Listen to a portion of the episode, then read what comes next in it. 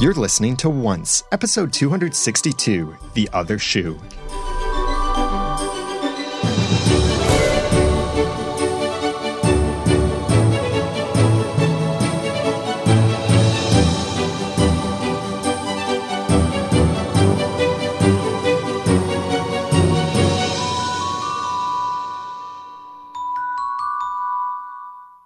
Welcome back to another episode of Once, the unofficial podcast for ABC's TV show Once Upon a Time. I'm Daniel J. Lewis. I'm Jeremy Laughlin.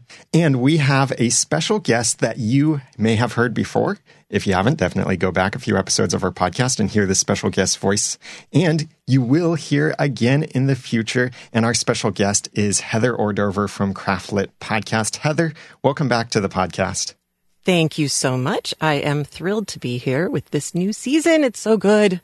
Heather is an expert on literature. She's been going through with her podcast over at craftlit.com. She's been going through Jekyll and Hyde and boy, the insights that she brings from that podcast on that story, plus all kinds of other episodes, like over 400 episodes, I believe mm-hmm. you have now of yep. great in-depth discussion and annotated basically like annotated audiobooks. It's great material over there. And because of that, Heather's very much an expert on a lot of this stuff, certainly more of an expert than we are on some of this literature. And we had a lot of fun when we had her on the podcast a couple weeks ago. So we invited her back, and you'll be hearing from more from her in the future as well. But let's get into discussing this episode, The Other Shoe. And as we normally do, let's start our discussion back in the past with the the typical Cinderella storyline when we first got to see Lady Tremaine, I loved how much like the original Lady Tremaine, evil stepmother she looked from Disney's animated. That movie. hair. Oh yes. I I laughed a lot about the sweeping though. because she just like she's got this pathetic broom, Cinderella does, and she's got this gigantic sort of nature debris covered area to sweep. And she's just sort of going in this random pattern all over the place barely moving any of it. So when she said i'm trying and stepmother says you're failing i was like well she's got a point. Yeah. You know it was the set dresser saying if you get all of that dust out of the way it's just going to make me have to do it all over again. Yes no, you know, what Lady Tremaine says, as cruel as it is, it's surprisingly logical. Which part? Well, the whole thing of, well, your father didn't leave us with any handmaidens, so what else am I going to do? I mean, it sounds so logical. I know it's mean, it's cruel, it's not a way to treat your family. And step mother, stepsister, adoption, anything like that. You know, that can be family. You can have just as real of loyal love for each other, regardless of how your family is structured. But uh, the humor of the logic in what she's saying is worth pointing out. logic esque. Yeah. Considering there are three other able bodied women in the household well, who could be sharing in that work. Share? What? now, when you watch this scene knowing how the episode ends, when you watch Clorinda, watch her eyes and the way she, that she interacts with the footman and how she insults him. And then later, Cinderella did say something like, But you were so mean to him. And Clorinda says, Well, that's because I had to hide it from mother. Mm-hmm. And you can kind of see it then going back and rewatching this. There's the momentary smile or even a, a slight smile from the footman when he's insulted by Clorinda. Mm-hmm. And the name of Ella's stepsisters, Clorinda and Tisbe, are actually names from not Disney, of course, but from an opera adaptation of Cinderella called, oh. and I'm going to butcher the pronunciation oh. as I always do, Le Cenerentola, which probably means the Cinderella. it probably means the Cinderella. I'm with you. I vote yes. The name, though, like Clorinda, sounds sort of like a modern day retelling of Cinderella, only she has to care for the swimming pool at the mansion. And so she ends up smelling like chlorine all the time. And the stepsisters say, Let's call you Clorinda. That's what I kept thinking, especially because people kept spelling it with an H, C H. I was like, that looks just like chlorine. And after all, this is a family that names people based on things like that. And it's neat how they do explain a little bit how Cinderella got that name. You don't see that in the original Disney animated movie. You don't. I have to say, it was done a little bit better in the live action movie that they did in the last couple of years. A lot of stuff I think was done better story wise and like just the idea, but they're not trying to retell the entire Cinderella story here. They're not, They're simply giving us what we need in order to understand what's going on. but in particular, I felt like the nicknaming was a bit of a leap. By the way, I loved uh, in the title screen. This is the first time I think that they've done something like this, where in the title screen, they changed the letters with Gus running inside Yeah. of the O like a little hamster wheel. That was great. Yeah, I totally missed that. interacting Oh. with the logo. I think is you're right. I think that's new. They- well, They've done it a couple times before, like uh, one of the times with Tinkerbell interacted with the logo a little oh, bit. Okay. Right. Oh, I have to go back and look now. Oh, there he is. That's so adorable. Yeah, Gus is. It's great to see him. And there at the ball, we get to see Jarod Joseph, who plays Billy. So it is the same actor who played Billy in Storybrooke, and Billy is Gus. But we still don't know why is he a mouse in Enchanted Forest and a person in Storybrooke. And remember also that he was the one uh, whom Albert Spencer or King George chopped up with an axe in order to blame Ruby. I knew he was murdered. I forgot the details. I must have blocked it out. Thank you for the nightmare. And- And speaking of details and nightmares, no, that's not a tr- segue into thinking our heroes. I'll do that later. but what Ella said here shows that her lack of details will come back to bite her. Look at this, Gus. Isn't it amazing? Whatever I owe Rumpelstiltskin for it, it's worth it. Your baby is not worth this ball. This one scene reminded me of why back in the beginning I didn't like this. Hold on. I said that backwards. I Oh. meant this ball is not worth you that baby. Little difference. Yeah, it's that Small, it's that but subject significant. and anti-subject or whatever. That, sometimes you got to get the order of these things correct. details, details. He basically agreed with her. I- I feel the same way around cheese as Gus does. It's free cheese. Free cheese. Yeah. There's nothing wrong with free cheese. Really, any free good food. Right? Or does all food come at a price? It does. Ooh. Ooh. Mad deep, yo. this scene, the things that she said as she walked in, reminded me of how I felt about her back in season one. Here she's gushing about Rumpelstiltskin and everything he did for her. And she even says he was my fairy godmother or father. yes, he murdered your fairy godmother right in front of you. He blew her up. And you were just like, whatevs. Magic's magic. that that takes a few of the likability of points away from Cinderella. She's cool with murder people. No wonder Thomas was afraid of what she'd do with that rifle. There is a timeline problem here. Trying to connect this and reconcile it with the episode "The Price of Gold." And uh, DeAndre pointed this out well. They said, I find it interesting that Snow and Charming were at the ball where Ella meets Prince Thomas when the events of the ball happen about a year before Snow and Charming finally get together. Back in episode 104, The Price of Gold, Rumpelstiltskin kills Ella's fairy godmother for her wand. In episode 106, The Shepherd, Rumpelstiltskin visits a quote grieving unquote King George, asking the whereabouts of a particular fairy godmother and her wand, which would place the events of the shepherd before the price of gold, meaning that Snow and Charming not only shouldn't have been happily together at that ball, but they shouldn't even know each other. Ah. So, it's, yeah. Continuity. I know. it has to be a nightmare on the, the writer's room. Yeah. I wonder what their walls look like. Now, if you want to try and figure out the timeline a little bit better, take a look at what Keb masterminds for us. And I'm just going to let Keb figure this one out, how it fits into the timeline. But we have a timeline. and I've seen great comments on the timeline and the work Keb has done. Like, wow, this is amazing. Kitsis and Horowitz need to reference this timeline. And it's the most thorough timeline on the internet for Once Upon a Time. It's over at oncepodcast.com slash timeline. So you can check it out over there. Despite the timeline problems, what I think this does help us to understand is, at least to some degree, that Prince David and Snow White were there near the beginning of the relationship between Prince Thomas and Cinderella.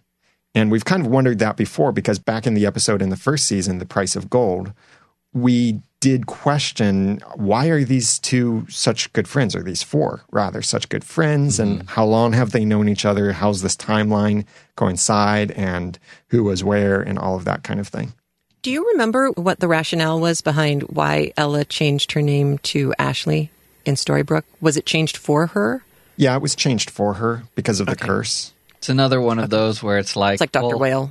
Yeah, it's like why now? It's like Mary Margaret and Snow. It's like okay, yeah, you were cursed, but surely you remember that now that you're not cursed, that was not your name at all. And you can say we're both all day long, but wouldn't you, especially if your name's pretty normal, wouldn't you just go back to your real name? Right. Yeah, and Ashley still has Ash in it, so it right. does connect. And we've seen oh, that with oh, that's all of the Storybrooke names having some kind of connection back with the Enchanted Forest names. Yeah, like David. Yep. David. Yeah. that one was pretty obvious. Yeah. Uh, but Regina, meaning queen, mm-hmm. um, although she was called Regina in both Storybrooke and The Enchanted Forest, but some of the other names having those connections as well. When the evil stepmother is coming looking for Clorinda and comes into that loft area, she mentions, in, as part of an insult, something about the education of her cat. She said, You look like a trash bin and have the education of my cat. Yeah, her cat being Lucifer, probably. Rucifer. Rucifer. oh. If you're Gus. and later, when Ella is still in this area and the prince and Snow White come looking for Ella, uh, with this little interaction between Gus and Snow White, mm-hmm. I believe this is the first time we've ever seen Snow White talk to an animal like that or communicate with an animal in some way. Really? I believe so. It was hinted at back in the first episode when they said all of the animals in the enchanted forest are abuzz with the evil queen's plans for the dark curse. But we've also seen hmm. Snow White send off a bluebird. We've seen her try to kill a bluebird. those fun scenes. I also liked that she was the one who tracked Ella back there. Yeah. Yes, I like that too. It was sort of like it kept elements of sort of Snow's original story and her Once Upon a Time story intact, all in one little interaction with a mouse. Mm-hmm. Yeah. I'd been wondering about that actually for a season or two, that it, it seemed like there had been several opportunities where they could have played on that and didn't. And I'm wondering if they were saving it for um, more stuff coming up this season. The creature whispering? The creature whispering, especially because, and it's interesting that you use that word because once Mr. Whale shows up, or Dr. Whale shows up again, uh, and releases the fact that he is, in fact, Dr. Frankenstein, that sets us up for some really interesting, fun stuff. But we'll talk mm. about that when we get further down the line. Interesting. Hmm. Do you have any theories on how Cinderella ended up with that key through her mother, or rather, how her mother ended up with the key to the land of untold stories? Hmm. I don't have any theories on how she got the key.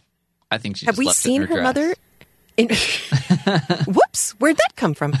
have we have we ever seen her mother in any interactions with her in previous seasons? No, we haven't. Um, mm. And as far as we know, we probably never will. Yeah. Um, but we've seen Cinderella as Cinderella very rarely, only in that episode that I can recall, the price yeah. of gold.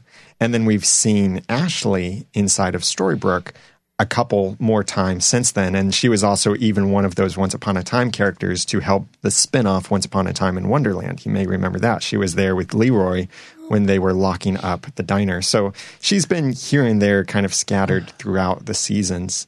Uh, but for Cinderella and the rest of her family, we haven't met her father, we haven't seen her mother. Yeah. I don't know if we'll necessarily get like the story, the backstory of the key and where did the key come from. Yeah. Whether it's even one key or if there are maybe several keys. I have a feeling that we're just touching on how various characters that we're seeing each week ended up in the land of untold stories, which needs a shorter nickname. Yeah. I'm seeing in the chat Narnia, Neverland. All of these are shorter, shorter than the Land of Untold Stories. What about just LUS, Land of Untold Stories, and then we can just call it Lose. Less. We'll keep working on it. I loved all of the parallels, both with this scene as well as the scene at uh, the Watchtower, between so many other things in Once Upon a Time. The, the c- iconic evil stepmother over the dead or almost dead or unconscious, uh, loved person and the other person there with them. And and we've seen that in season 1 we've seen that in other seasons. We've seen that flipped between different characters. And here we see it it's almost like copy and paste. Yeah, I couldn't decide if I loved it or hated it because it was so much like Regina's story, mm-hmm. especially framing and everything. At least he didn't get killed because then it would have been like, okay, so with all of this cinderella stuff i don't quite get how does this set up ashley to want to go run off with a rifle? Well, she knew her stepmother would be there too. so you think that's why she took the rifle is Yeah, to defend, Protection? just pick up where they left off, defend, um, whatever his name was, the footman. the steward, yeah. yeah jacob Jacob. Jacob. Yes. I know. I was just thinking that it's it was interesting because I was so convinced that oh she's turned a corner and this is going to play into more evil queen plans because if she's going to go off and kill her stepsister, which is what I think they wanted us all to think at that point, that would be a really interesting person to have cross over to the dark side. Yeah. And it it didn't work out that way, but I it, it does feel like there's something else on deck with her. I'm not sure which way they're going to go with it, but it seemed like picking up a gun. People don't do that very often on the show, and every time they do, it seems like it's kind of a big big deal.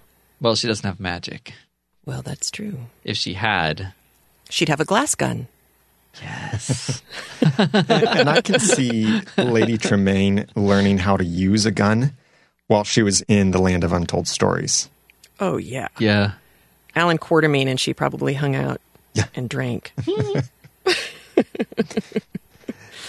One other thing I, I really thought was cool i in these flashbacks is we saw that Prince Thomas liked it, and so he put a ring on it.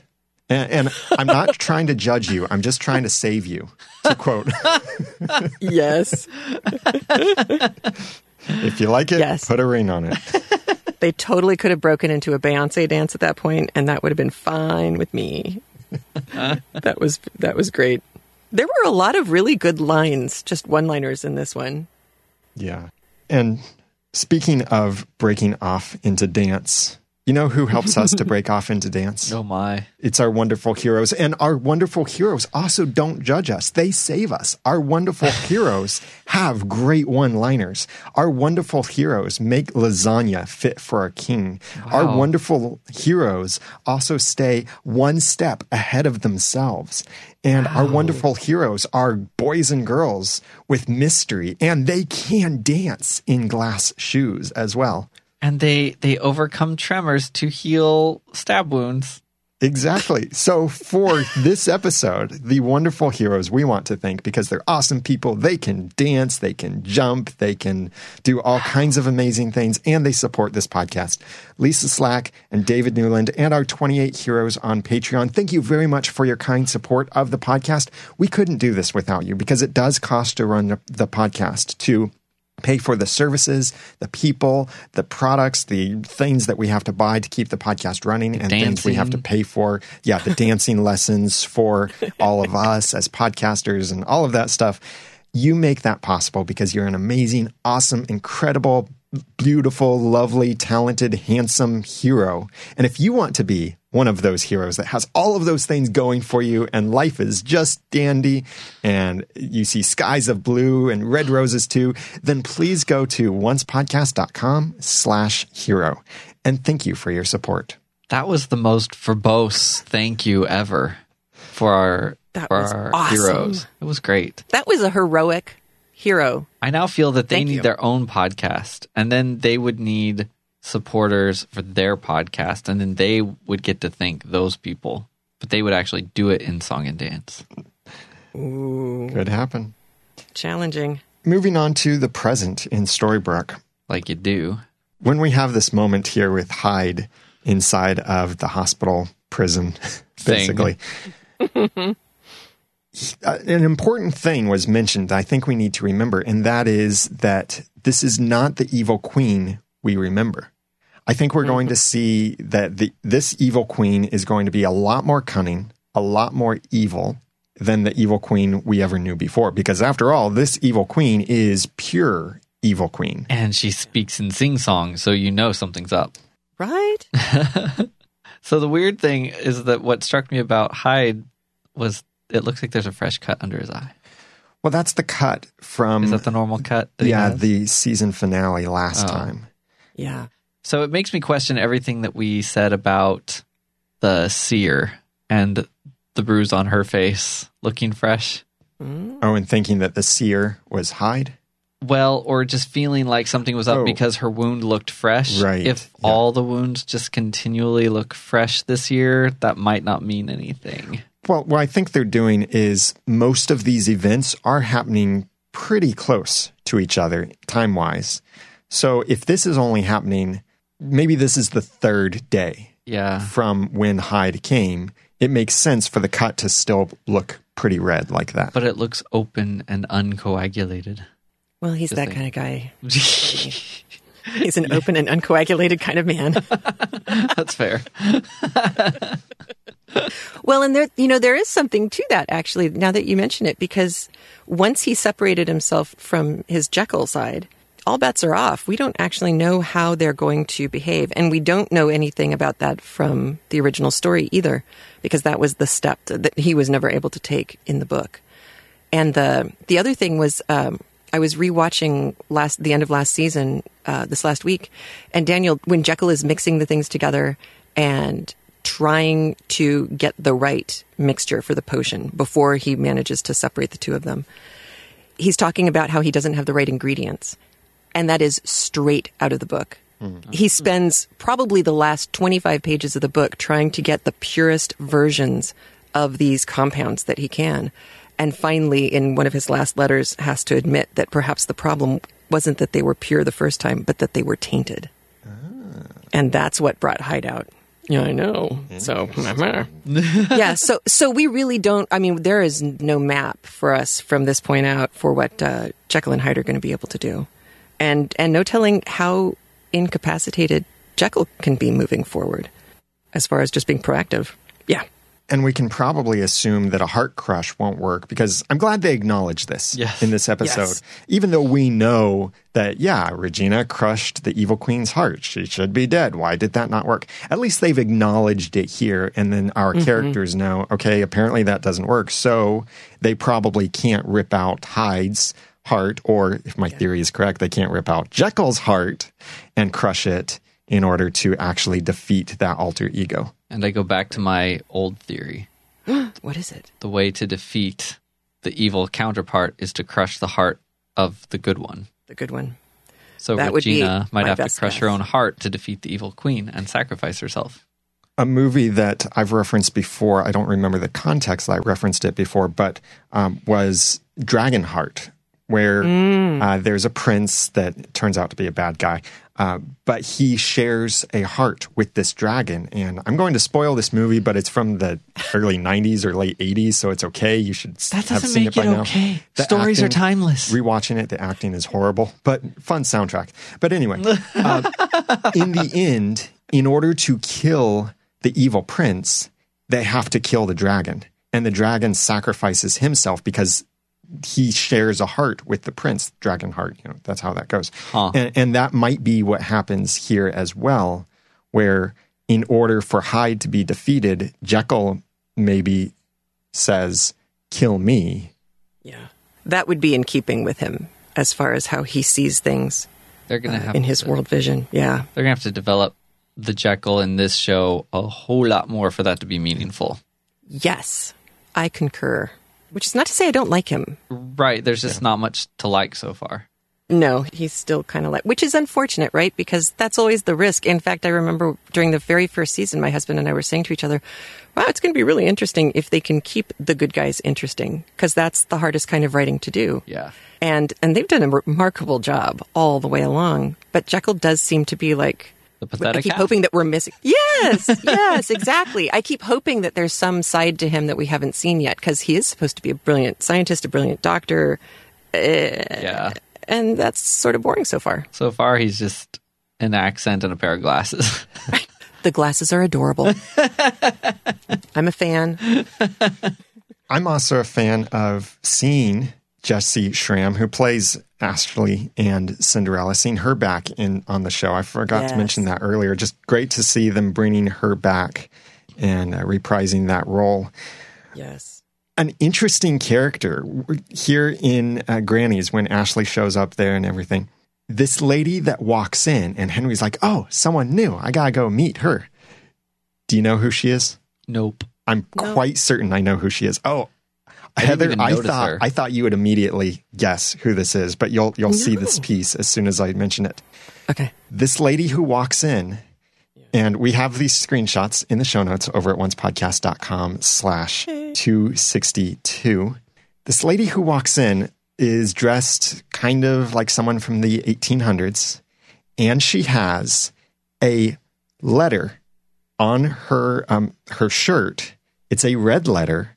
It's the letter A. It's a Mr. scarlet letter. Exactly. Yes. Oh my God. I must have looked away because that was, oh, that's so fant. Oh, that's going to be really interesting. like, how does that work in this show? So Hester Prynne is the main character from Nathaniel Hawthorne's uh, book from 1850 called The Scarlet Letter. And the, the red letter A was something that she had to wear because she was labeled as an adulteress. Now, the whole storyline of The Scarlet Letter is follows among many things. Basically, um, repentance, forgiveness, legalism, guilt, sin, adultery, different things like that. I mean, the whole gamut of stuff, um, and and some beautiful imagery too in it of uh, forgiveness and um, repentance and certain things and ideas. But I don't know necessarily that this is a character we'll get to know. They may have just put her in the scene just for fun. Right, kind of Yeah. like those two characters we met back in, I believe, season two, which was probably um, Jack Sprat, who could eat no fat, and Yep. right. that. Yeah. The the thing that was interesting about Hester Prynne is later in my notes I had written down um, that this is this seems to be setting up such a binary vengeance versus redemption, which has been a thing that's gone on a lot. But the characters that were showing up today and a lot of the lines felt to me like they were really heavily pushing the sin and redemption or the ven- uh, sin, vengeance, and redemption paradigm. And boy, does Hester play right into that because, as you might notice, the guy in the story wasn't wearing a scarlet A, just Hester. And there was a Hawthorne was really. Um, we did this on the podcast maybe six years ago. He, he was very unhappy with how the people in Salem had run their legal system because his great grandfather was one of the Salem witch trial judges.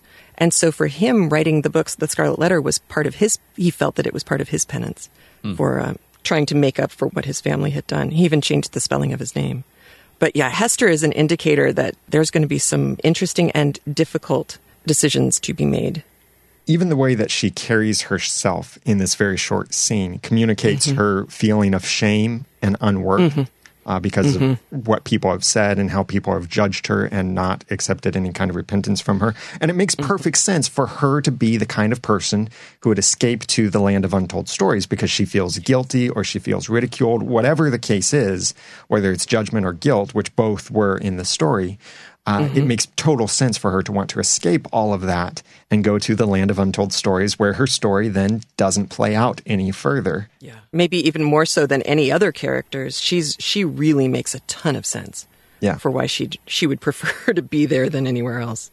But I really doubt we'll get to see any more of her character in the story. But Maybe she'll lurk in the background. yeah, nonetheless, nice to get a, another character from kind of that 1800s sort of era. And uh, that they're going with the, the kind of steampunk and type of characters it seems we're seeing a lot of from the land of untold stories. Yeah, it's a lot of fun. When was the last time we saw Ashley before this? I think it was at the daycare when all of the mothers, the new mothers, were all there singing songs together, and they didn't quite trust Emma with the baby. I think I can't remember the Oh, exact episode that right. was, but it was during that whole "Is Emma going dark?" kind of thing. So she's popped in here and there.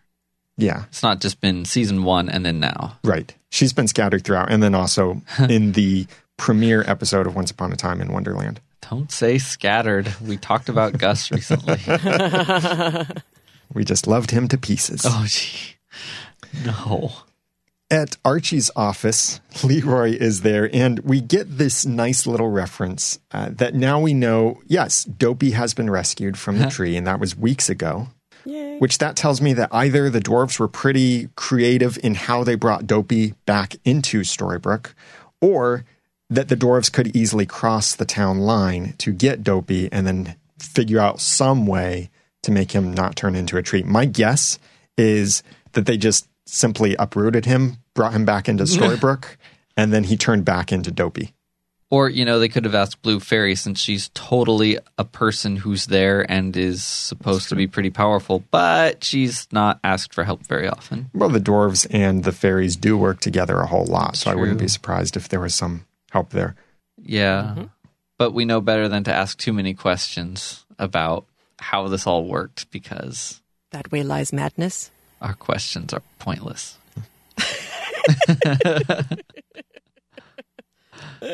But fun. True. Archie gives some really good advice to Emma. Emma, maybe it's not about how you end things. Maybe it's about how you live them. And that might be something that we're going to see played out a lot more in this whole conflict that Emma is having. Because look at what we learned in this episode that Emma could still use some magic when her family was around and encouraging her and love was felt. So it's not a matter of her trying to end things by being the victor. And it's not like the pursuit of happily ever after. It's mm-hmm. really focusing on the pursuit of making ever after possible and not just a happy ending, but stretching that out into an entire life of good decisions. Hmm. And whatever else is going on, she's making, she's doing the best she can in each moment and helping people with their happy endings. Yeah. She is the bringer of happy endings after all. I love the way she referenced her tremors, just saying this thing and then mocking, waving her hand. I I really want to hear them after we. I, I'm pretty sure we're the ones who invented it uh, first, but I really want to hear them say in the show, "Savior shakes." oh, that Emma has the savior shakes. I think they have to do a little more reinforcing of the idea that this is not just her. Yeah, that's true. Although it sounds a little bit like another dance song from Beyonce. At the crash dirigible, when Dr. Jekyll is working with his little science experiment there, we hear a couple things that I think we need to remember. Uh, one is defeat and repeat. Yeah, that's yes. basically Snow White and Charming's storyline in this episode. they- Yep. that really episode. it really diffused that conversation for me because at first when he's going, "We always do," I'm like, "Oh man, how many times have you had this conversation?" And how many times have you two gotten to actually be part of the main action and the main resolution of the story in Storybrooke? Mm-hmm. They don't let them have hero status very often anymore. And Snow refers to wanting to go back to teaching, which I said this in initial reactions. I, I want to say it again because I do think this could be really setting up end game for this season. But then again, as our former moderator Matthew Paul uh, pointed out, every time we've talked about Endgame, we get another season. So maybe we should do some reverse psychology here and say, you know what? I could totally see this being seventh season, eighth season. the one where Snow teaches all year. Yes. but thinking about this return to normal life, Gareth sent this feedback saying Emma's death, or at least the death of the Savior, might be a good thing. Perhaps Emma won't be able to have a normal life and a happy ending until the Savior dies or becomes someone else. Saviors don't get happy endings, but maybe former Saviors do. That's odd. I think that's kind of odd. Well, one of the theories I presented on what could be happening with that vision is that Emma is battling her saviorness, and the saviorness is what dies. I yeah. And, and that theory was also inspired by and contributed by uh, what Gareth previously sent as well. yeah, but And and The Empire Strikes Back. but the stabby one is wearing a dark cloak and looks really evil and menacing. So I still think the symbolism is a little off if that's the kind of thing they're trying to do, because that means non-savior Emma is represented by a cloaked figure that stabs saviors. Like that just sound that doesn't sound quite on the mark to me. And speaking of stabbing on the mark, it, it's fun to see Hook and Henry doing their little parry there with the sword fights. That was adorable. Also in this scene, I thought Regina sounded kinda kinda old school Regina when she said Jekyll was as useless as his other half. And you know what I do with things that are useless? I throw them out. Now, despite her having to actually work to figure out how to split up a family instead of it coming naturally, do you think this was at all deliberate to kind of start to set a stage for yes, they split, but they're not as separate as you might think? Because that comment was just so evil Queen Regina, I thought. Maybe they're they would just say that it's just Regina's personality to talk about somebody that way, but She doesn't seem to suffer fools very much, and she doesn't also, to me, she doesn't seem to do very well with people who are not proactive mm-hmm. about it, what whatever's on the table. And Jekyll does some dithering and whininess. and I so it's I do kind of think that there must have been something in Regina's personality that was snarky. Whether she was the evil queen or not, she's good at good snark. Yeah. and and that line it did it made me smile. I, I wrote that one down too. It's like oh that was good. I missed her. Well, it's so nice to see her again.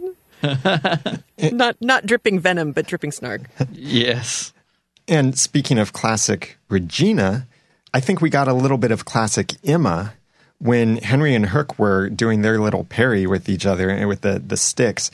And when Emma brings out the shoe and we see her magic the shoe so that they can use some kind of locator spell. Interestingly, not with a potion this time, but she just mm. magics it herself. But she starts going after it, and her little enthusiasm, her kind of Sherlock's Holmesian, like the game is afoot sort of thing, Yeah. Uh-huh. That's Yeah. true. feels like probably what classic Emma was. Like she finds that clue to track down the person, and she's like, "Yes, the game is afoot. I'm gonna go catch this person." The person." game is now." afoot because I'm following a shoe.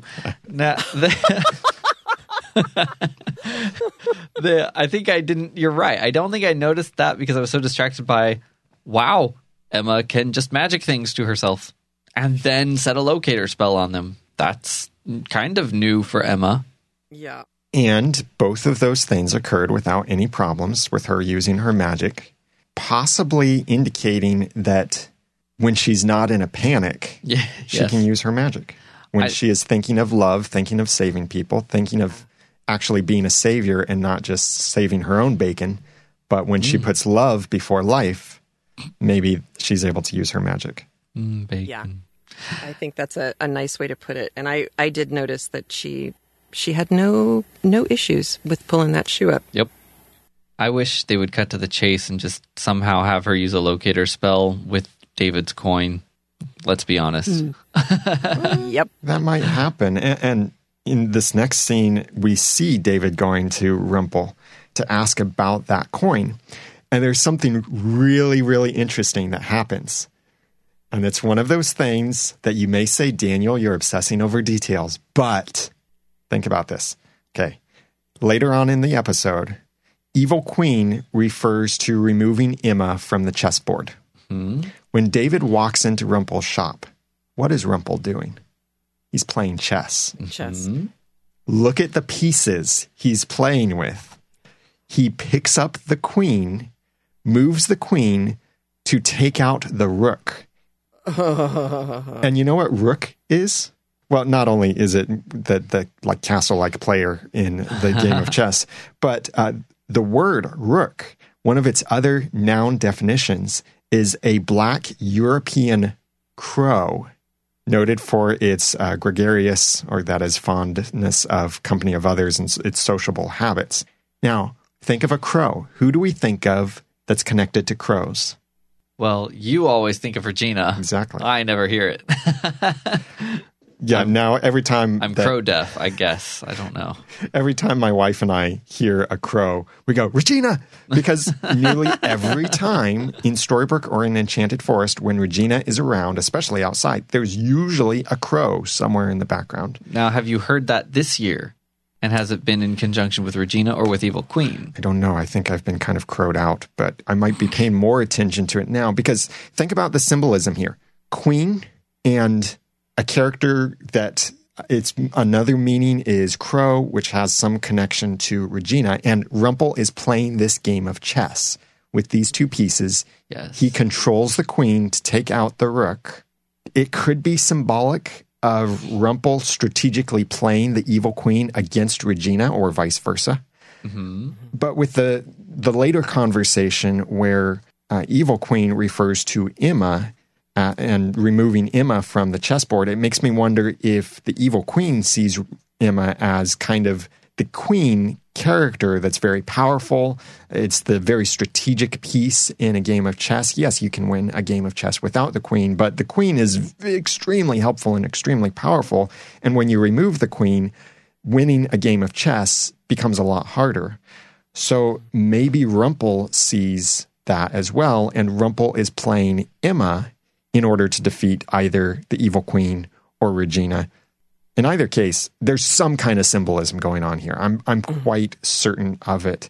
And you can see the screenshot of this in the show notes at oncepodcast.com slash 262 and and watch that little scene and you'll see it as well.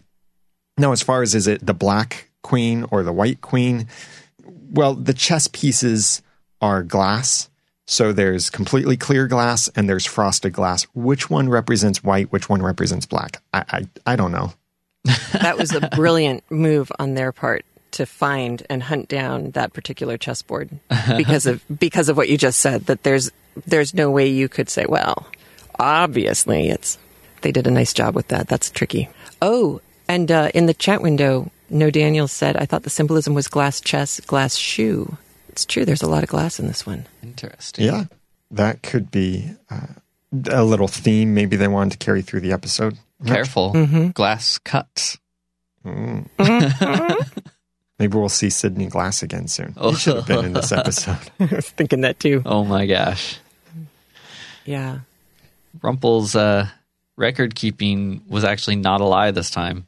Well, in the past, he's referred to how good he keeps records. But yes, there was that time that he pulled out a card and it was blank. It was blank and then he read things off of it. yeah. Right. Liar.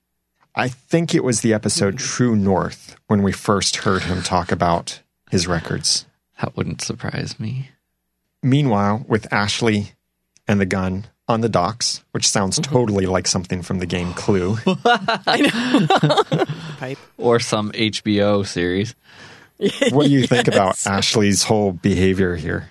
I y- y- no this this scene didn't work for me. Hmm. People were not logical. This was this was a tape it up, get the scenes connected to each other scene. Yeah. Uh, Ashley pointing the rifle at her friends because why?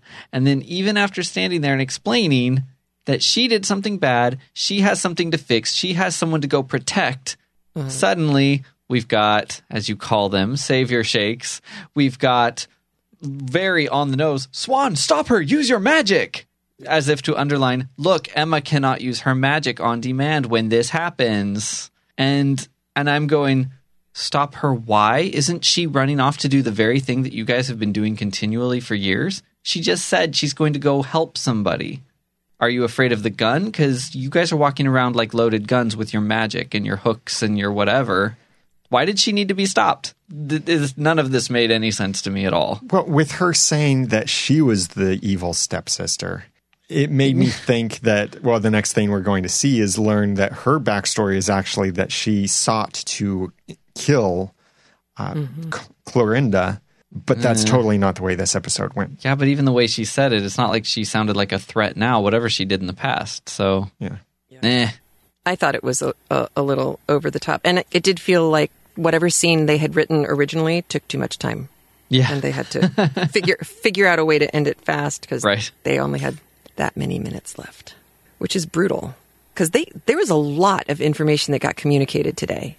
I mean, in in today's episode, you know, when we when Lost was on, and you go, "Wow, I learned one thing that I wanted to learn, and now there are seventeen thousand things I don't understand, and they're all new." That Yep. was not this episode. I felt like we got some interesting forward motion Yeah. at, uh, I know at the that sacrifice of her. on the first viewing of this episode, I felt like it was just meh, uh, kind of a lot of filler to it, or just a filler episode. But then Yeah. going back, I think there are some of those little hints Right. putting mm-hmm. the chess pieces on the board. That's exactly where, yes, we talk about that on Craftlit too, that there are chapters where you go, wow, that didn't do much, but it's all setting the pieces up for the killing stroke. Yeah, and it you know it was enjoyable, and I hope that it means that as the story unfolds, there's there are fewer of those moments where Regina just has to explain to everybody in the room why the thing that just happened is logical because they've woven it into other stories and prepared us for a thing to happen. They're yeah setting the stage. They get to take a little longer with that while they're telling other stories, and I think that'll be good.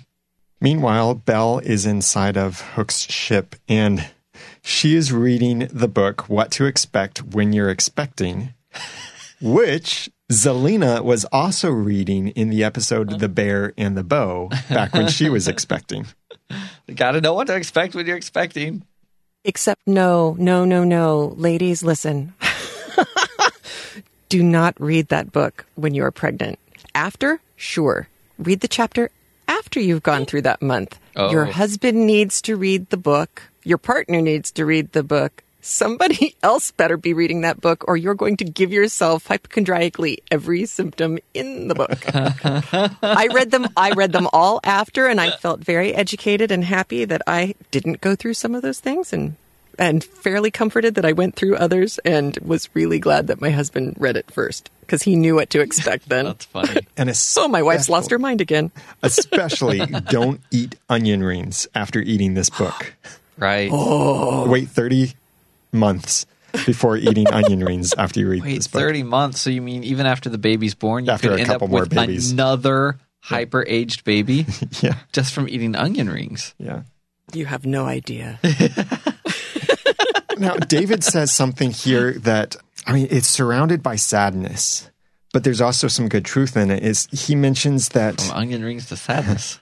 he mentions that having his dad gone was worse than having his dad there and basically failing at being a father. And and that is a really important lesson I think for us to just remember is that no matter your failure, yes, there are times when you I mean any kind of failure, it's always good to work on to turn the failure into success, to learn from failure, to not be a failure in your family life and failure to your family. But being present is and working on it and growing, changing, and improving is far better mm-hmm. than being gone and giving up. Mm-hmm.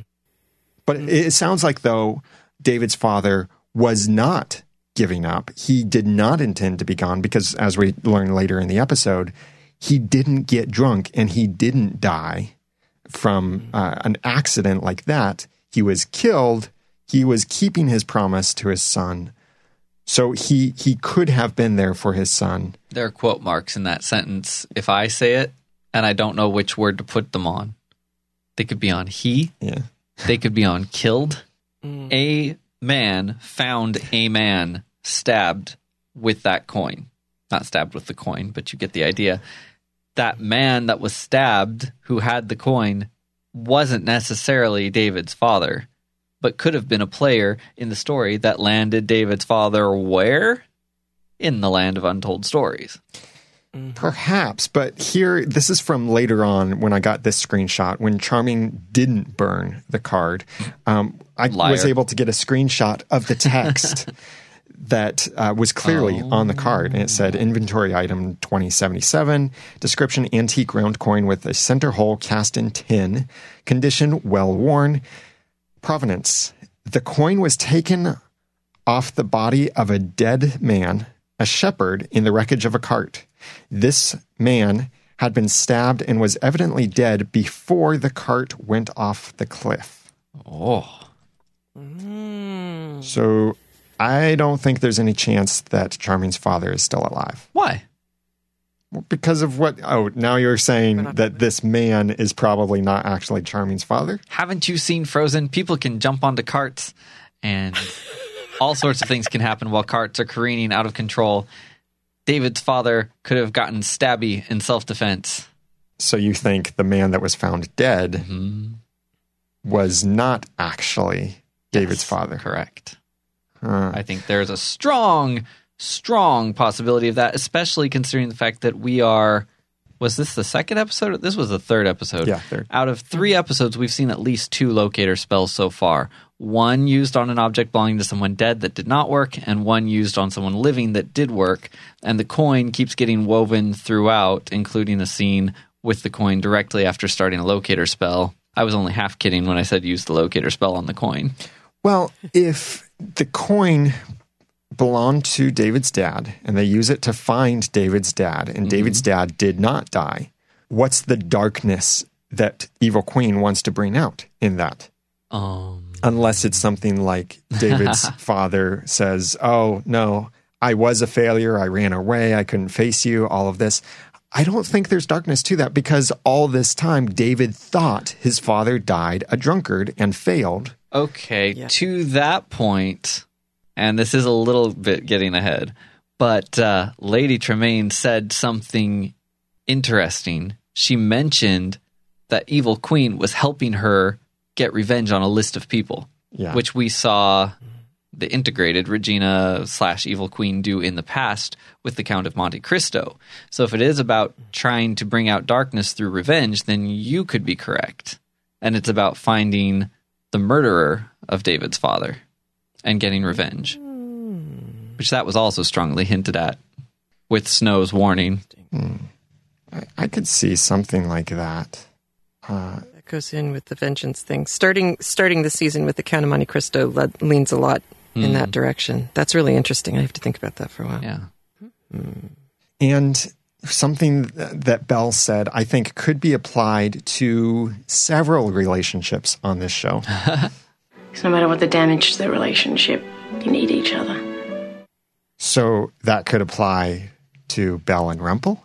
That could apply to David and his father. That could apply to Emma and Hook. That could apply to Regina and Evil Queen, Jekyll and Hyde. Yeah. everyone who is somehow split, either two separate people or their personality is split into separate existences. I think that could apply where you need each other, no matter how damaging one may seem. Oh. Belle's been doing some good mm. thinking in the belly of that pirate ship. I thought she was pretty sharp noticing that the only reason David would be the one delivering the tape was that he made a deal with Rumple. Yeah. I hope that's the extent of the deal, that there isn't more we haven't picked up on. Well, here's here's something to think about with that. Remember when Rumple and David were doing that dealing, Rumple basically pointed out, "Wow, you must be quite desperate. So that means I can quite ask quite a high price." so He comes right out and says it. I'm like, David, play it cool, man. So delivering this tape to Belle and the baby mm-hmm. was extremely valuable to Rumple. I mean, Rumple could have asked for so much more than this, but this is what he asked for. Now, that could show how much he values Belle and the baby. Mm-hmm. it could show that there's something else here that's worth something to him. And also, did he already know where Belle was, or did he follow David? Yeah, we don't know. Or, as we mentioned in initial reactions, maybe that tape was somehow some kind of tracking spell kind of device that he could be able to find where Belle was. Yeah. But from what's on the tape and the way that we saw Rumple outside of Hook's ship, I don't really get the impression that he had any kind of malicious intent here. Yeah. And, and w- as long as we're on that topic of at the ship, that that little poem uh, a- and the idea of a spell, General Sunshine said this: the way it was so childlike sounding, I wonder if it was a spell over the baby. To do what? I don't know. Draw the baby closer to Rumple, speed up the pregnancy like magic onion rings, or even soften Belle's heart for Rumple? Don't grow up to be Morpheus. yeah. No. don't know, but it was too rhythmic and repetitive and full of magical belongings to be just a children's poem. Well, sorry to disappoint you, General Sunshine, which sounds kind of Amazing. odd. Uh, but Sounds good. it is actually a children's poem. It's one that Robert Carlyle picked himself. And we've got a link to the full lyrics of uh, the poem in the show notes for this episode at oncepodcast.com slash 262. It's by Murdoch MacLean, and it is an old Scottish poem that Robert Carlyle picked himself for this. And that's something that Jane Espenson even tweeted. She said, Robert picked it himself. Isn't it perfect? And it, it mm-hmm. was. It's such a cute little thing. And yeah, his Scottish accent really came out in his mm-hmm. reading of it. But I was going to say, I'm going to have to listen to it again because I was so distracted by how does a British accent become a Scottish accent just because you're reading a poem? I get that that's his real accent, but what happened? and, and the poem is called Sleep Well, by the way. And I don't think you could read it very well with a straight English accent just because there are, what, at least 10 words that are actually yeah. uh, very, very Scottish. And if you tried to say them with a received pronunciation, you just sound lame. Oh, Yes. You need to brrr all over the place. That's how an It was American beautiful, though. Scottish accent. brrr. It's a brrr. And that's why Outlander is so popular, is because brrr. Oh, That's the only, obviously the only reason. It couldn't be anything else. No, but that poem, that poem was one of those things that made people stop and turn around in the house while I was watching. Other people poked their head in and said, "What is that?" Uh-huh. Because it it stands out as being something real, really real mm-hmm. and beautiful. And boy, Carlyle really nailed that one. yeah. Yeah. You could just He's, he's lovely. copy the audio from that and fall asleep to that probably every night. Just put it on a loop. Well, then you better hope that General Sunshine's theory isn't correct if that's what you're going to do. Yeah, I know. Otherwise, it's onion rings for everyone. Bad news. bad, bad news. when the evil queen magicked Emma, Hook, and Henry to, it it seemed like close to the town line, not outside of Storybrooke like I was kind of hoping it was, but to the town line. It's funny that when we come back to see the three of them there, Emma is sitting in the middle of the road. Do you realize all of the symbolism and metaphor there?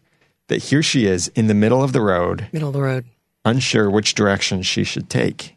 Mm-hmm. She also said Ashley was her first save, which I thought was an interesting thing to point out. I guess that's true It is true, isn't it? because that was Way, way what back. episode two? Was it two, or three? episode. It was uh, four or five. I think four was in my head, but for some reason I thought True no- True North was four. I think it was six. It's within that first portion you of the you could tell how much more focused in we were on certain details in the first season. They just burned into our minds. Clearly, they're getting fuzzy, but still, that I would even try to remember that. I can't remember that from last season. yeah, after after 100 episodes, and I personally now I probably this is nothing compared to our walking Once Upon a Time encyclopedia hashtag hire the nerd Jacqueline, moderator of our forums, and Matthew Paul. Boy, their encyclopedic knowledge of Once Upon a Time far surpasses mine. They remember this stuff more than I do. But after 100 episodes, watching all of these at least three times, that's 300 viewings, probably more because we did that season rewatch one of those years. But yeah, a lot of this stuff starts to blend together. Yes. I want the chronological edit of the whole series. We might get that someday, or maybe a fan will put that together. Yeah, that would be impressive. I'd watch that. I loved the kind of irony, but also fittingness of seeing that uh, when Cinderella finds her stepsister and her mother there, it's at a pumpkin farm.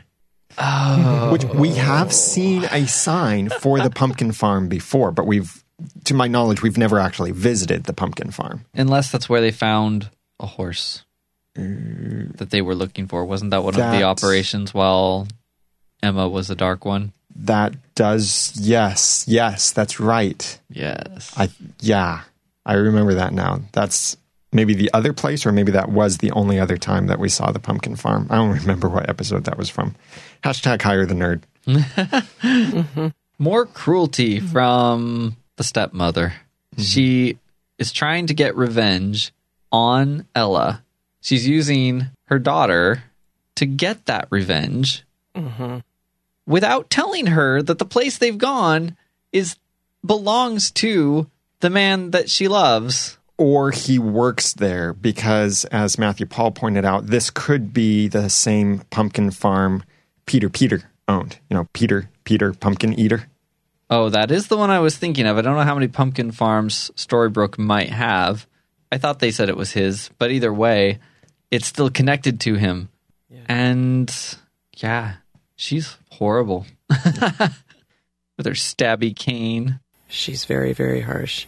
Now, when she did stab Ashley there, and Emma uses finally is able to use her magic to heal Ashley, it was Henry's uh, reassurance, maybe not necessarily his touching her on the shoulder, like we saw in season two at the beginning of season two, that when Emma touched Regina, that's when Regina was able to use her magic.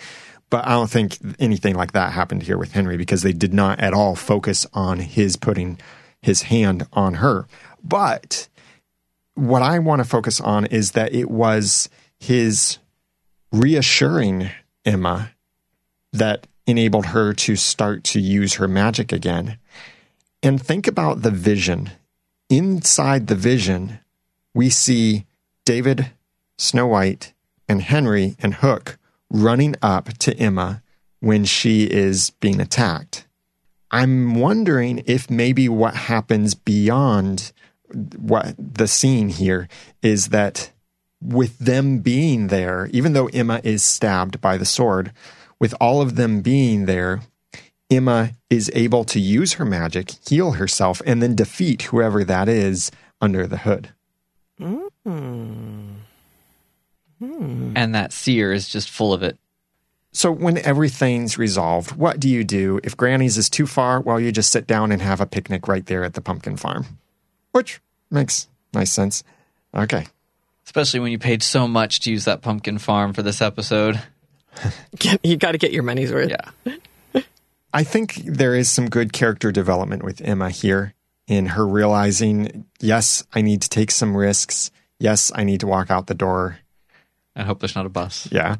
I love that. That's a great line. And you, listener, know my thoughts here that I know that you may choose different morality here and you may define morality differently. Okay. I know that. I'm not trying to judge you. I'm trying to save you.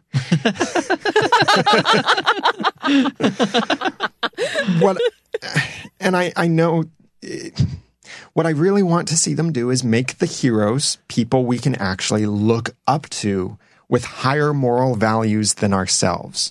People that we will want to emulate by will see, wow, they made a decision that's tough, but it's respectable, it's honorable. I know even in um, some of the uh, disagreement that I've received from some of our listeners about my explaining my morality here and my opinion, I, I know that people are of different opinions and such, but in even those disagreements, I believe all of them or most of them did even say things like, yeah, I respect those people who choose to save sex for marriage, but, and, which is kind of a disqualifier for your previous statement, but they do say that they've chosen something differently or, or they don't think I should come down so hard. Remember, I'm not judging, I'm trying to save you. I really want to see Emma and Hook. If okay, I'm fine with them being together as a couple, but I want to see them get married to have the lifelong commitment and covenant that comes with marriage and it be a moral decision that's maybe a higher moral decision than you might choose, but it's something that's more respectable. It's something to look up to as a hero. Okay, I'm done with my soapbox. I'm not judging you. I'm just trying to save you. I thought your soapbox was really, really well taken, though, in this case, because these people are being called not only heroes, but saviors all through the show. And so they're, they've put themselves out, uh, way out in front of, of what you're talking about. And there's the, there's the morality side and there's the ethics side. But there's also, uh, you know, if you, if you go back and you look at the Bible as literature, not as proselytizing, the text has a whole lot of examples of how not to behave. And because you watch people behave so badly, it gives you a really great opportunity to discuss, wow, what should they have done then? Because that didn't work so well.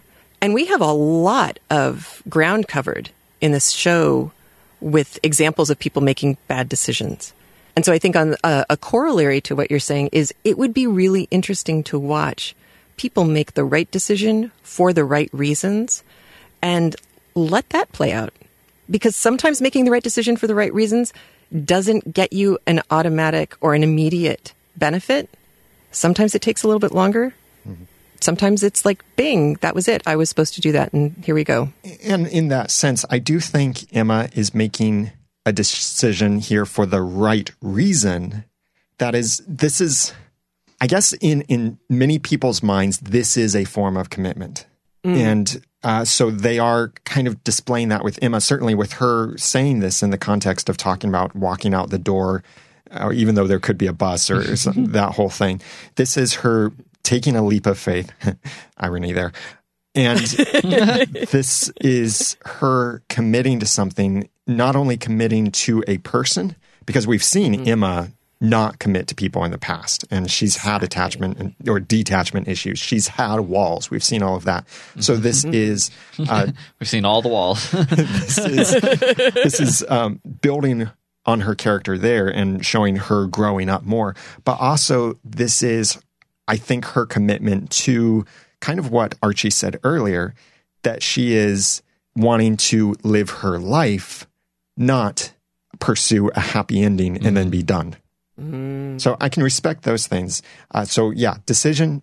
I think it's the wrong decision, but for the right reasons. I know you, as the listener, might disagree with me. That's fine. We can watch this show together. And And it'll be interesting to see how the writers play it out. Yeah. Because it's, I mean, that's one of the things that's so great about it is that's a really complicated, grown up, no easy answer decision. Mm-hmm. And I really think you put it beautifully and very respectfully.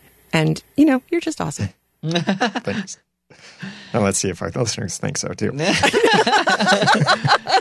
but speaking of awesome, which would be an awesome segue into thanking our heroes, but I've already done that. But yes, you have. an awesome scene here was the Doctor Doctor scene with Dr. Jekyll and Dr. Frankenstein together mm. and doing sciency sort of things together. And, and it's funny that Dr. Whale's license plate says the Doctor, The doctor.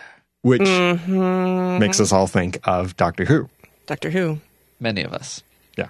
Although it could also just be indicating that Victor Frankenstein is a really, really stuck up, annoying character. which which he kind of is. He invented, as far as we're concerned, invented the word hubris as as a personal mode of life. He's he just asks for it right, left, and center. And uh, and uh, Doctor Whale has been an interesting character. Once we figured out that his his name was a reference to the the man who directed the first real Yeah. uh, two Frankenstein movies. Yeah, Frankenstein's an interesting guy to bring up. Yeah. Now, you remember how in the last episode, full discussion episode of the podcast, we discussed Gareth's theory that led us to talking about maybe Emma is battling herself. And we kind of joked about, well, maybe some of that personality splitting potion spilled on Emma and that split her personality. Yeah. Well, we didn't think about the possibility in that discussion of what if they create a new potion. Guess what they're doing right here? They're creating a new potion. Here's what Gareth wanted to add, building on that theory. He said, This week we learned that Dr. Jekyll is working on recreating his potion. This makes the possibility of Emma literally being split a greater possibility. That being said, I don't think the fight needs to necessarily be a literal one. The fight could take place inside Emma's mind. The second Emma could be inside her head the way the Dark One, Rumple, was, although Emma is having the visions and interprets them as something that is really going to happen in the real world. It could just be a visualization of a figurative battle that is going on inside of her. We have already agreed that the visions are suspect, possibly planted in her mind or not meaning what they appear to mean on the surface. So there's no reason to think that the battle is exactly what it looks like. Now, do remember, though, that the Oracle, this is my words here, no longer Gareth's. Gareth, thank you for the great feedback. Um, do remember that the Oracle did say, on the day that you saw, in the battle that you saw, you will die. Oracle, thank you. I keep calling her the seer. She doesn't live up to the seer. The Seer 2.0? Uh, ye- I, yeah, I have a different theory What's that? now that Frankenstein's involved. Everything he creates turns to zombies. Oh, no. Maybe he'll create zombie Dark One Emma, and that's what she's battling. Well, that would be. Remember his brother? Remember Daniel? Everything he does turns to zombies. And, And David Anders, who plays Dr. Whale, Dr. Frankenstein, is on another TV show with, by the way, um, Rose McIver, who played um, uh, Pixie, uh, the, the fairy, um, Tinkerbell. They're both on the TV show iZombie. Yep. Oh my goodness. Everything zombies with him. It's going to be really interesting what they let him do. I was sorry to see him kind of disappear after the first season because I, I really liked him and I was squealing with delight when he popped back up again. There's a lot to play with with that. Uh, not the least of which is that in the in the book the the Victor is the monster and the the monster is referred to as the creature. If you've seen Young Frankenstein, the fabulous speech that um, Frankenstein is given at the end, where he talks about this man who risked his life for me, and he has this whole long, fabulous monologue. That's closer to the book and the tone of the book than anything in either of the two original Frankenstein movies. Interesting. Yeah, because Mel Brooks, he knows his source material. He nailed that one. So it's going to be interesting to see what kind of a monster Frankenstein is when he comes into contact with Hyde. Yeah. And that will happen soon because the Evil Queen has let Hyde out to play. Yeah. yes. They looked so great together. Yes, they did. I thought so too. Oh, what a lovely couple. Just strolling through the psych ward. yep, in their fabulous clothes. I figured we wouldn't have Hyde inside of that hospital prison for many more episodes. No, uh, he'd be wasted. And it makes sense for he and the Evil Queen to team up together. Mm-hmm. It does kind of make me wonder who really brought all of those people with the untold stories over. Was it Hyde or was it the Evil Queen? Now, Hyde knew who came over, and the people, at least in the previous episode of Once Upon a Time, referred to Hyde as bringing them over. But I wonder if the Evil Queen had any hand in that. Probably not. It seems like this is the start of their partnership. Be really fast. She was basically born the same time that was all happening, Yeah, in a sense. True. true. Yeah, that's a good way to put it. Yeah, he's he's going to be fun. And the Evil Queen is certainly there to see everyone tear themselves apart. She's so good at that. It is delicious. Here's a way that I would describe this Evil Queen versus the Evil Queen from Enchanted Forest. This Evil Queen seems to be a little bit bigger than life. There's this mm-hmm. idea that when you're public speaking, you're on stage, any hand motions that you make need to be bigger than you would normally make in a regular conversation. Where if you're communicating that something is big, you wouldn't hold your hands out in front of you at shoulder width. You would hold your arms out extended from your body as far out as you can reach and that communicates mm-hmm. it's big and that's mm-hmm. a much bigger gesture that people can see when you're speaking in front of people. Why I bring that up is because I feel like Enchanted Forest, Evil Queen, was that smaller gesture type, that everything seemed to be kind of within this little box around her. This evil queen in Storybrooke seems to be that much bigger gesture type. We see her with the, the song and stuff in the last episode. And in this episode, maybe we'll have the screenshot in the show notes at oncepodcast.com slash 262 when she sends off Emma, Hook, and Henry and takes them off the chessboard. Evil Queen does this arms extended out kind of victory mm-hmm. sort of thing or celebrating sort of thing that seems a bit bigger than life I laugh for this one. Mm-hmm. watching her bask in what she had just done, dancing around Ashley's shoe. yeah, That was her Hamilton moment where she just stood there, arms out. She. It, it's interesting too that you you bring that up, Daniel, because in acting school at UCLA, when you worked with the theater people, they were telling you to go big so that people in the back row could see what you were actually doing. So the example was if, if you wanted to break a pencil to show that you were tense, you'd break it over your knee, and it would be a very distinct motion that you would be able to see no matter where. Hmm. But that if you were on film, you would have to be prepared for there to be a close up on your hand tightening on the pencil. And they would communicate the same thing, but it's very different styles of acting. Hmm.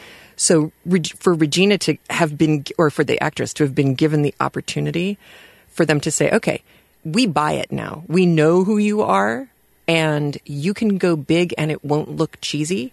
Whereas if she had been this big back in season one, we probably would have been kind of horrified. But it makes so much sense now to see her just really embrace the drama of who she gets to be now. And it's fun to watch. And she's an evil queen that is free of the Regina that saved mm-hmm. Snow White. Right. Yeah. That may have had anything holding her back. She does still have some kind of motherly feelings for eh, Henry. I think she's what we thought she was in the beginning. I think she is using some emotional manipulation, but she's not making any attempt so far to talk to Henry one on one and win him over. When she sees him, she's like, Oh, son, you're here. I can use you. Yeah. I don't think she loves him at all. I could be proven wrong, but I think there's a part of her that does, but not, well, not necessarily even love, but almost ownership, which is a really weird word to use. I know. It's that same, yeah. It's right. That's right. I was going to say that he owes her. I remember putting all this work into you. Uh huh. You owe me the respect. You owe me the. You owe me the love. So coming up, I think we'll see stuff like what does David do with his new knowledge since he didn't burn the card? He better confess it to his wife in the morning. Yeah. We don't need any more secret motives and and family splits with these people. Thank you. I think that we'll get to see more of the family and the love affecting Emma. Mm-hmm. And all kinds of other things are coming up still. And you'll get to hear a bunch of them in the spoilers that you'll hear soon after we end the episode with the music when we share the spoilers from Hunter and Jacqueline. But we want your mm-hmm. feedback for the upcoming discussions, and we'd love for you to continue this conversation about this episode. You can comment on the show notes at oncepodcast.com slash 262. That's also where you can get our contact information, our email address, our 24-7 voicemail number, the ability to send voice messages through the website so that you can send us your feedback on future episodes of the TV show so we can try and incorporate your feedback and theories into the podcast. When you go to oncepodcast.com slash 262, please click on the sharing buttons because the best thing that you can do for the podcast, and it doesn't cost you anything except a little bit of time, is share the podcast with someone else, either as an encouragement or as a way to help explain things. It could be that they're back on season one. And I've heard from several listeners who have said they've gone back and listened to season one and they've said it's amazing how many of your theories proved true, which is cool to, that they take it that way. Uh-huh. there were also an amazingly high number of theories that proved false, and coffee was involved with one of them. Absolutely. I try not to relive that moment, though.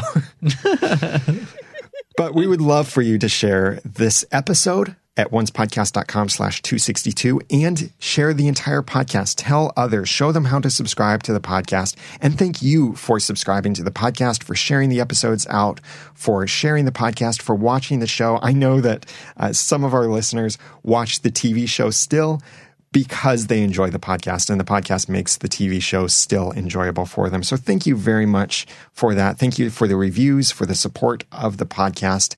And as long as I'm thanking people, I want to thank our special team of volunteers who help make each episode of the podcast, especially this one, possible. Special thanks to Jack for writing our show notes and happy birthday, Jack. It was her birthday recently and we are very grateful for her help and hope that she had a wonderful birthday. I saw some photos on Facebook and congratulations on the special birthday number and a very happy birthday. Happy birthday, Jack. And thanks to John Buchanan for editing our episodes, Hunter Hathaway and Jacqueline for providing our spoilers. You'll hear from them in just a moment. Jacqueline and Matthew Paul for moderating the forums. Keb for masterminding our timeline. Good luck, Keb. and to my fellow co host, Jeremy, Aaron, Hunter, Jacqueline, and now Heather mm-hmm. for doing the podcast with me. Please connect with us on Twitter at Once Podcast, and you can follow each of us individually on Twitter. I'm Daniel J. Lewis on Twitter at the Daniel J. Lewis. I'm Jeremy Laughlin on Twitter at Phlegon. That's P H L E G O N. And I'm at Mama O at Twitter. And connect with Heather Ordover also on her podcast, craftlit.com, where they're going through Jekyll and Hyde right now. And until next time, remember, posture is self respect. And if you don't have it, no one else will give it to you. I guess posture or respect. But in either case, thanks for listening.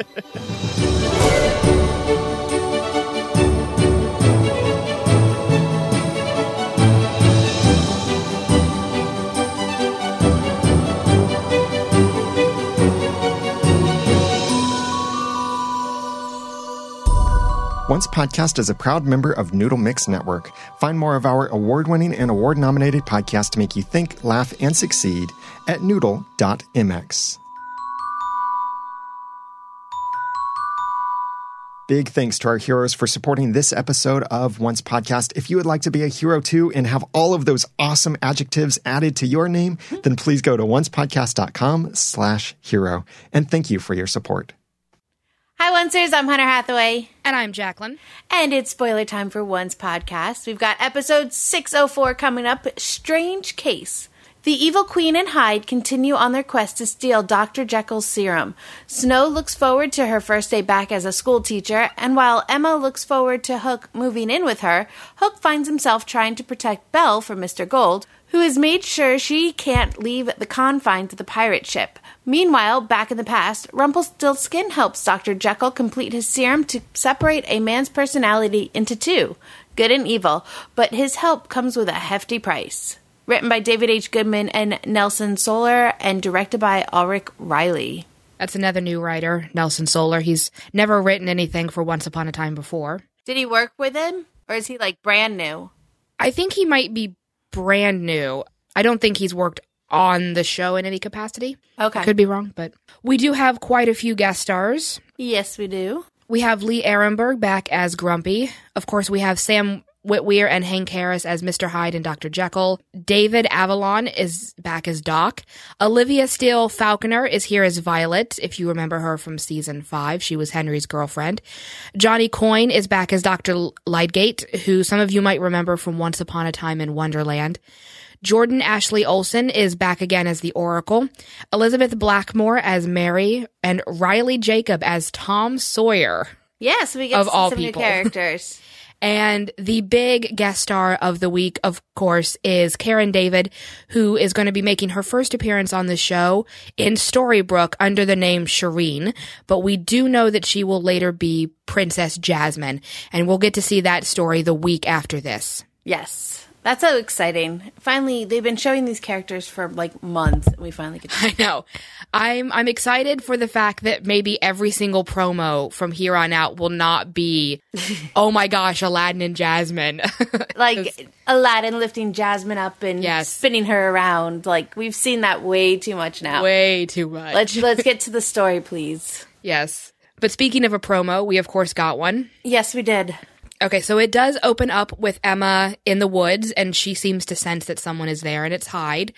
And she zaps him with something that shoots electric bolts. Yeah, that was weird. is interesting. Yeah. um, Well, I guess well, she's trying not to rely on it. Yeah, she's trying not to rely on the magic. Yeah.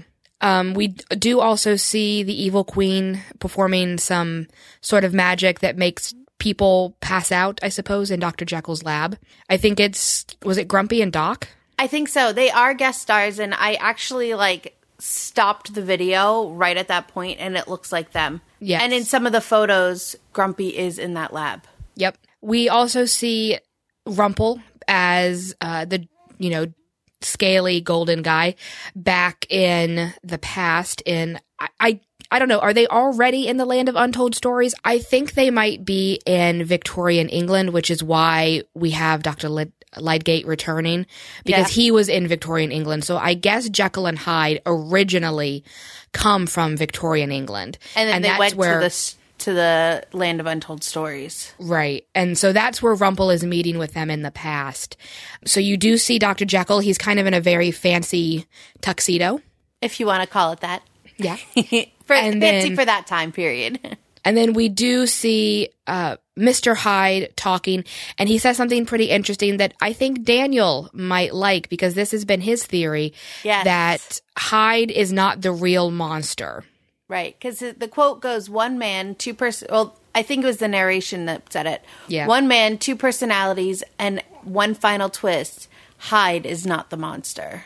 Right. And then the last few images from the promo, you do see Rumpelstiltskin back in present day Storybrooke, and Bobby Carlyle has finally shoved the wig off. He's free of the wig. I know it looks so weird though, because I'm like, wait, that's Rumple, right? Like, Right. It, doesn't look like him without that wig. We've been told there will be an in story explanation for why Rumpelstiltskin suddenly loses all of his hair. So, He has cancer, or he, he, he's very sick, and he loses all his hair. Or he was off shooting another movie. and then, of course, the last final image is in two weeks, you will finally get to meet Aladdin and Jasmine. Yay! Yes, TV announcer, we know. it's about time. Yeah. So we got a lot of photos, and they did a pretty good job of mixing it up. I think this time. I agree. I agree. I I liked quite a few of these photos, Oh, especially yes. the ones that take place in the past. Uh huh. So, like I said, there's some with uh, Jekyll working in his lab, and like, Grumpy is there. So that's how I think that's him and Doc that fall down.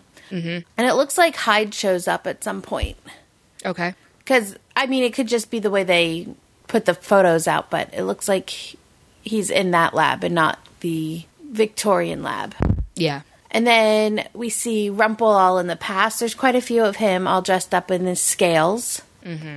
Because we know that he works and does something with Dr. Jekyll. Yeah. And that's where you see him in um kind of a fancy suit tux type thing. Yeah. And then we see Hyde, and he's dressed very.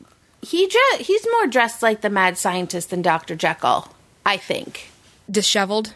Well, not just disheveled, but he looks like he's wearing like a lab coat of some sort. Mm-hmm. So it looks like he's the one doing experiments and working on the serum. And he also seems really distressed. Yes, because they did a series of photos. And like the one, the first one is him holding his hand up, like, no, don't. And then um, it's like, stop, don't do that. And then you see him begging for something, like his hands are together and he's begging, like, please, please, don't, don't, don't. And then you see him turned to to the side and looks like he's crying. Like, Yes. no, I can't believe they just did that. So something big's going to happen and we're going to find out something awesome. Yep, that's exactly what I think. I think Sam Witwer has been doing such a great job as Mr. Hyde, and the photos really intrigued me about what's going to happen in the past this week.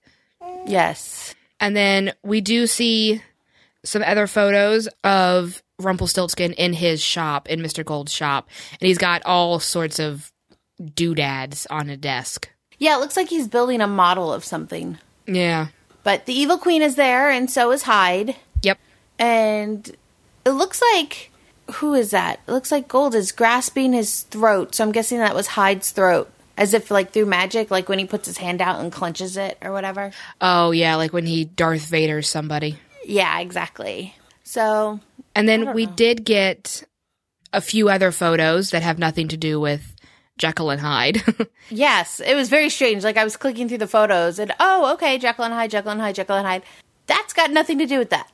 right. So we do see Snow White back in school, and the other teacher is there, and this is Sharon, who, of course, will be revealed to be Princess Jasmine here pretty soon. Um, they're both in Mary Margaret's classroom and in the schoolyard. Yes. So it's nice that they're getting back to normal. Unless it's always been normal and we just haven't seen it. I would really like to know what subject Jasmine teaches. Hmm. I mean, do we think that she's like Middle and Far East studies, women studies, Yeah, but zoology? it's such a small school, you wouldn't think that they would have those classes. That's true. So hopefully Maybe they tell she's us just what she teaches. history or oh, there you go. I don't know. But it we can't wait to find out. Yep. The only other thing that happened this week that we found out about was New York City Comic Con held a Once Upon a Time panel. Yeah. And this was last weekend. So they did show the episode we just finished watching, which was The Other Shoe. So the panel itself was really only about 15, 16 minutes. Yeah. You can watch the whole thing if you want online. It's very Yeah. short. It is very short. And then they spent the rest of the time watching the episode we just finished. So it was a it was a good conversation, I guess. You know, I mean, uh, by this point, a lot of the questions are the same, a lot of the answers are the same. It was Adam and Eddie, and then Jennifer Morrison also appeared with them, and they had some interesting things to say about her and Captain Hook. That it was about time she and Hook moved in together. Yeah, Jennifer Morrison made that comment. She's like, it's about time. Yep. And then they were asked why the writers keep torturing Emma and one of the writers said that Emma tortures herself no matter but no matter what happens she keeps on persevering. Yes. And the pretty much the show is showing the relationship between Hook and Emma. They want to show it as a real relationships and how they deal with the real life stuff in a real way. But they're Yeah. still fighting the magic and all that other stuff, but they still need to live their own lives. Which kind of ties into the next point, which is that a, a happy ending isn't necessarily the end point, but it's a continuing process. Yeah, so they keep getting lots of little happy endings. Yes. And then, oh, there was one awesome comment. It was brought up when they were talking about the relationship between Regina and Emma and how it's two strong women with no men involved. I thought that was kind of fun. Mm-hmm. And then, of course, they started talking about Snow and Regina's relationship. And that was pretty much that all you really found out in the actual panel. Then they opened it up to the fans and they got to ask a couple questions, which, of course, were all answers of things we've already heard again. Right. And the only thing that really came out of this that is important for us to know is that we will find out who the cloaked figure is by Christmas. Yes. So that'll be exciting. We have our first 10 episodes before our winter hiatus. So I probably am going to guess that we'll learn the identity in the very last episode, Yeah, right before they go on their winter break. which is why we haven't seen any kind of filming of that yet because they're they're only on like episode 9 maybe. So I, I suspect that if we don't learn in the next few days when they're filming episode 9 that we'll learn once they start filming episode 10. Yeah, and um, that's about all we have for you this week. We really didn't have a lot. They've been Yeah. hiding a lot of things, or we already found out so much already. Right. I'm Hunter. You can follow me on Twitter at Traveling Pixie. I'm Jacqueline, and you can follow me on Twitter at punk underscore bunny underscore 87. Until next time, Oncers.